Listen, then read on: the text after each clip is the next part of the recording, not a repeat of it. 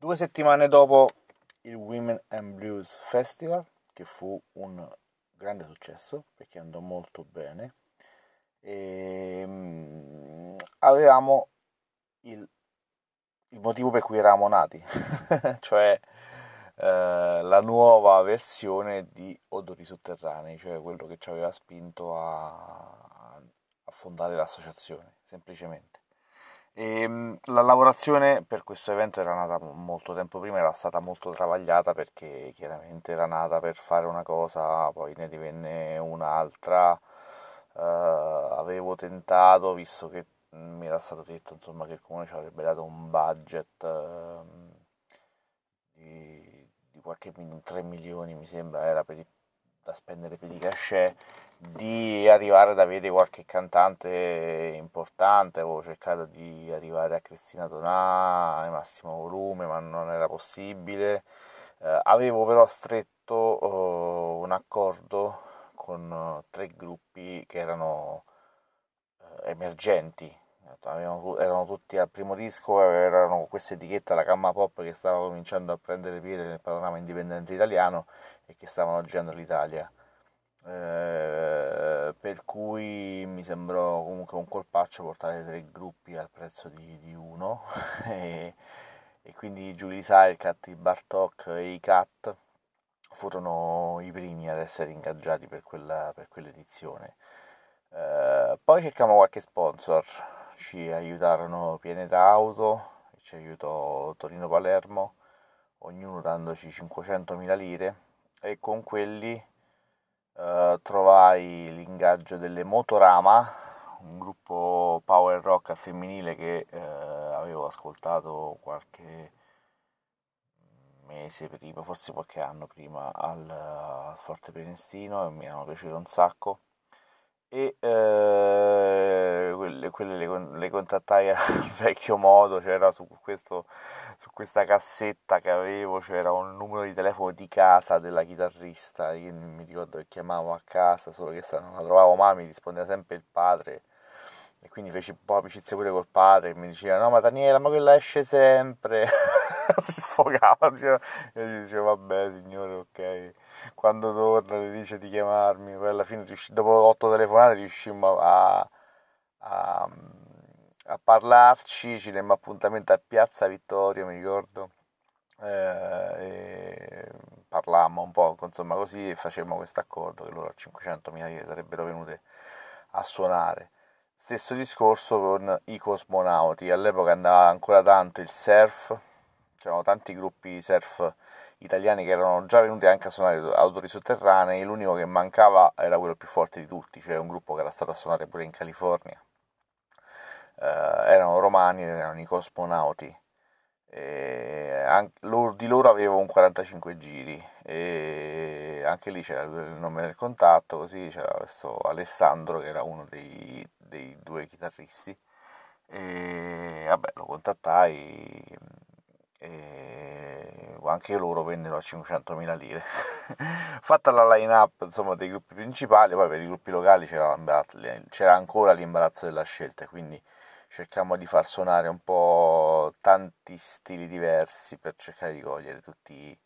i, i generi. E per la location optammo per il prato del palazzetto dello sport. Uh, era una bella area, si prestava a livello logistico e insomma ci, ci piaceva l'idea di farlo, di farlo lì. Ehm, non fu facilissimo, nonostante noi avessimo comunque il beneficio del comune per fare praticamente tutto, eh, ci furono comunque delle difficoltà a livello organizzativo perché mancava una cosa, poi mancava l'altra, devi fare la corsa eh, poi per me era um, di fatto una prima volta perché poi per il Women in Blues c'era stata anche un po' la guida della Duke and Bid, in questo caso stavamo facendo tutto da soli, però c'era ancora la Gasberg attiva eh, e ci fecero da sponsor dandoci la birra. E, e, e facemmo in quell'occasione la prima azione ambientalista cioè praticamente meno di un mese dalla fondazione, e, ehm, perché c'era, era uscito all'epoca un'idea di fare il maxi progetto a Bosco Faito, quello di cui parlo nella, Terra dei Pagliaroni per capirci, e stava nascendo dai, tra i cittadini della zona un piccolo comitato eh, che raccoglieva firme contro quel progetto e quindi mi ricordo che parlai con eh, Giovanni Pizzuti e con il padre Pietro per uh, dirgli guardate noi siamo a sostegno di questa causa, potete venire a mettere uno stand eh, durante il festival e, e lo fecero e tra l'altro anche diversi dei cantanti, tra cui la Motorama, fecero appelli a firmare eh, contro la distruzione di Bosco Faito. Mm questo oh, chiaramente all'epoca fu casuale, nel senso che noi eravamo nati per fare musica, eventi musicali, non, non, non, non c'era, c'erano intenti di andare oltre spaziando come poi abbiamo fatto negli anni, però uh, uh, quella cosa ci fece capire che in effetti il nostro messaggio poteva veicolarne tanti altri. E dell'evento uh, mi ricordo tante cose positive, qualcosa di negativo me lo ricordo, però è, mm, è sempre tutto legato a, malfunzionamenti di, dei dipendenti comunali che ogni tanto pensavano di essere loro i capi del mondo e che quindi magari ti imponevano, che ne so, di chiudere prima o di fare cose che in realtà non stavano scritte né in cielo né in terra, però all'epoca noi eravamo proprio dei ragazzetti di 20 anni e quindi dovevamo stare sotto scacco perché all'epoca eravamo appena arrivati. E, però mi ricordo sempre dei feedback positivi, mi, mi ricordo la mattina dopo il concerto, la colazione eh, con, con i con i tre gruppi, di, perché furono gli unici che rimasero a dormire essendo tutti della, dell'area emilia, emiliano-romagnola, diciamo. E tanti feedback positivi che eh, insomma poi alla fine all'epoca davano anche oggi lo danno però all'epoca davano tanta soddisfazione perché era, era tutto un, un debutto. Poi mi ricordo una caratteristica particolare di quel festival perché io andavo ad aspettare gli artisti al casello di Frosinone e eh, sia la prima sera i cosmonauti che la seconda sera le Motorama eh, che la terza Giulio Sarkat, Cat e Bartok che vennero con un polmino praticamente eh, invece che a Frosinone uscirono a Ceprano e quindi poi dovettero tornare indietro. Tutte e tre. Una cosa um, fantastica perché comunque a parte i primi due gruppi erano di Roma. Se ti potevi uscire a Frosinone loro uscirono, uscirono.